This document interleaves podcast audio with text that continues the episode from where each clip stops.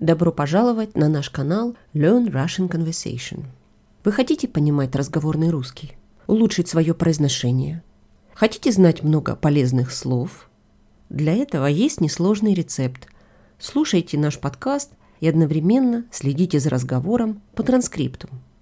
Транскрипты всех эпизодов вы можете найти на нашем веб-сайте store.lrcpodcast.ca.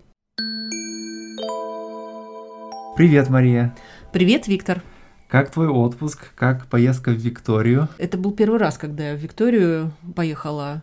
Хотя это очень близко, да, это соседняя провинция, Британская Колумбия. Ну да, он же на берегу моря, этот город. Меня всегда привлекали города на берегу моря. А, ну, я, естественно, родился в глубине континента, поэтому, наверное. Ну, что интересного ты там увидела? Киты. Мы ездили смотреть китов, и меня поразило, как это было организовано. Знаешь, наверное, это, пожалуй, самый такой разумный способ смотреть китов. Не держать их в неволе, не делать представления. А вот мы на таком большом катере, катамаране, поехали далеко-далеко-далеко в море, и мы искали их. Интересно, что не было никакой гарантии, и это настолько большое впечатление, какие небольшие.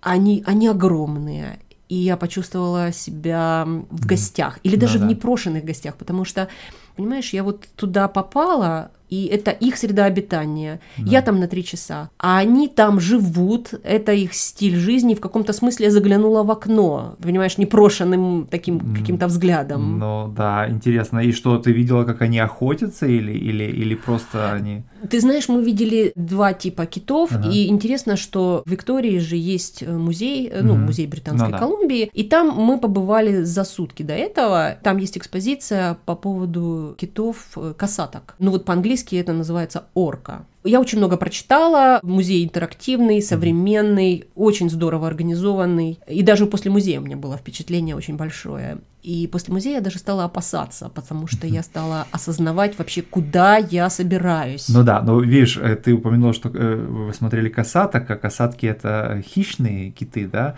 То есть их еще называют китами-убийцами китов. То есть, э, наверное, поэтому тебя это немножко... Да, знамо название киты-убийцы, хотя mm. я понимаю, что они не убивают людей, mm-hmm. и есть масса примеров того, как люди спускаются, и аквалангисты охоту снимают, не без эксцессов, не без нападений каких-то. Понятно, что это дикая природа. Но больше всего меня поразило то, что во-первых, это киты не одиночки, это группа, mm-hmm. у них очень сложная социальная организация. Они все группируются вокруг не просто даже мамы, а вокруг бабушки. Вот так вот.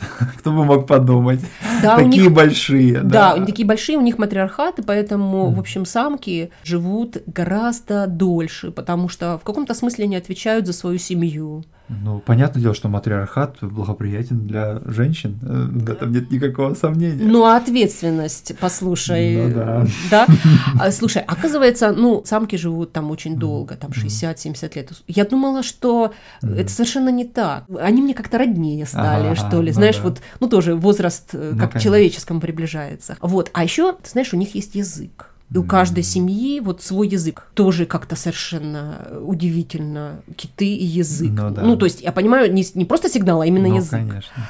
Потом эти пятна белые. Ага. Мне совершенно было непонятно. Ну, если хищник, он как-то должен, может, прятаться. Ну да. А оказывается, ты знаешь вообще вот какая идея? Вот что может быть, вот для чего эти пятна белые на черном фоне?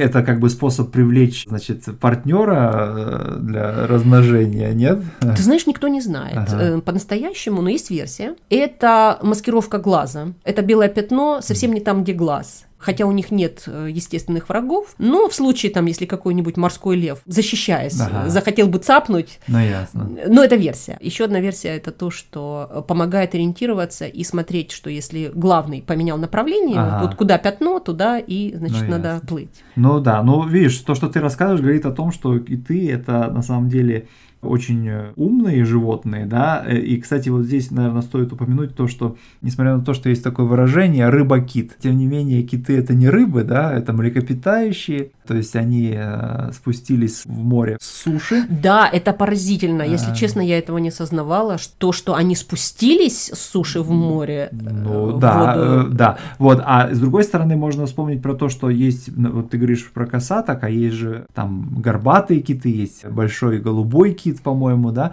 И вот э, если косаток можно охарактеризовать как хищников, то другие виды китов, они скорее травоядные, да. Планктон есть, они да, едят, да, как да. бы фактически просеивают, как сито, да, ну, да они просеивают да. море, воду. Конечно, вот то, о чем ты говоришь, это встреча с такими очень большими животными, на самом деле самыми большими на Земле. Киты это, как известно, самые большие животные на Земле. Но если вот вернуться на сушу, то э, мне на ум приходит, конечно же, первая ассоциация это слоны, потому что они самые большие животные на суше, и они тоже, э, вот, судя по всему, у них те же характеристики, то есть это стадные животные, да, то есть э, социальные в каком-то смысле. Да, у них животные. очень сложная социальная организация. Да, да, и очень развита взаимопомощь. Например, я могу вспомнить какие-нибудь э, видео на YouTube, где показывается, как, значит, взрослые слоны спасают свалившегося, значит, с берега в реку слоненка от угрожающих ему крокодилов, да, угу. то есть это очень трогательно, вот этот пример такой, как бы, взаимопомощи, да. Они также живут довольно долго, да, также, по-моему, как и киты, то есть несколько десятков лет. Ну да, да и они, как я понимаю, тоже бывают и подвижными, и достаточно быстро принимают решения. Да, да, конечно, слон, если он разгонится, он, по-моему, там чуть ли не 50 км в час может бежать, да. Угу. И кроме того, да, вот мы воспринимаем их как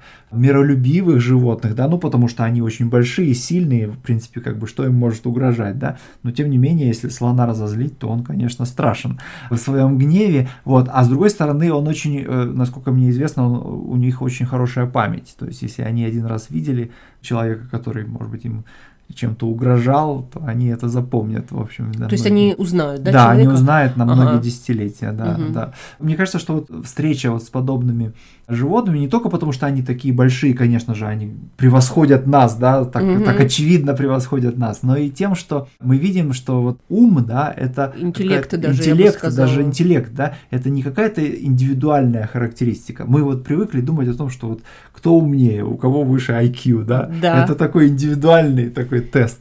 А здесь мы видим пример того, что на самом деле ум определяется взаимодействием. То есть ты хочешь сказать, что интеллект это функция социальная, Конечно. да, что это, да, вот то, что вот касатки охотятся вместе, у них есть план, схема, они согласовывают действия, меня все это поражает и восхищает. Ну я рад, что ты так хорошо провела время. Ну хорошо, пока. Пока.